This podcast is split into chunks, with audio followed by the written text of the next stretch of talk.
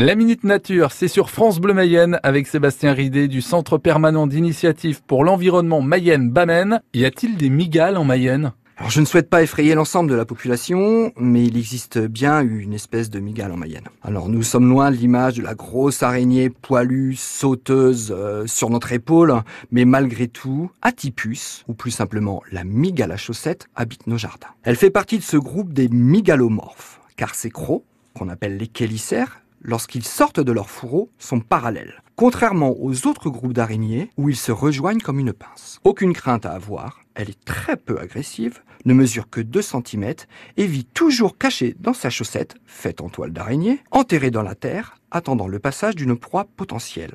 Elle dispose quand même de venin, mais seulement à destination de ses proies et sans aucun danger pour l'homme.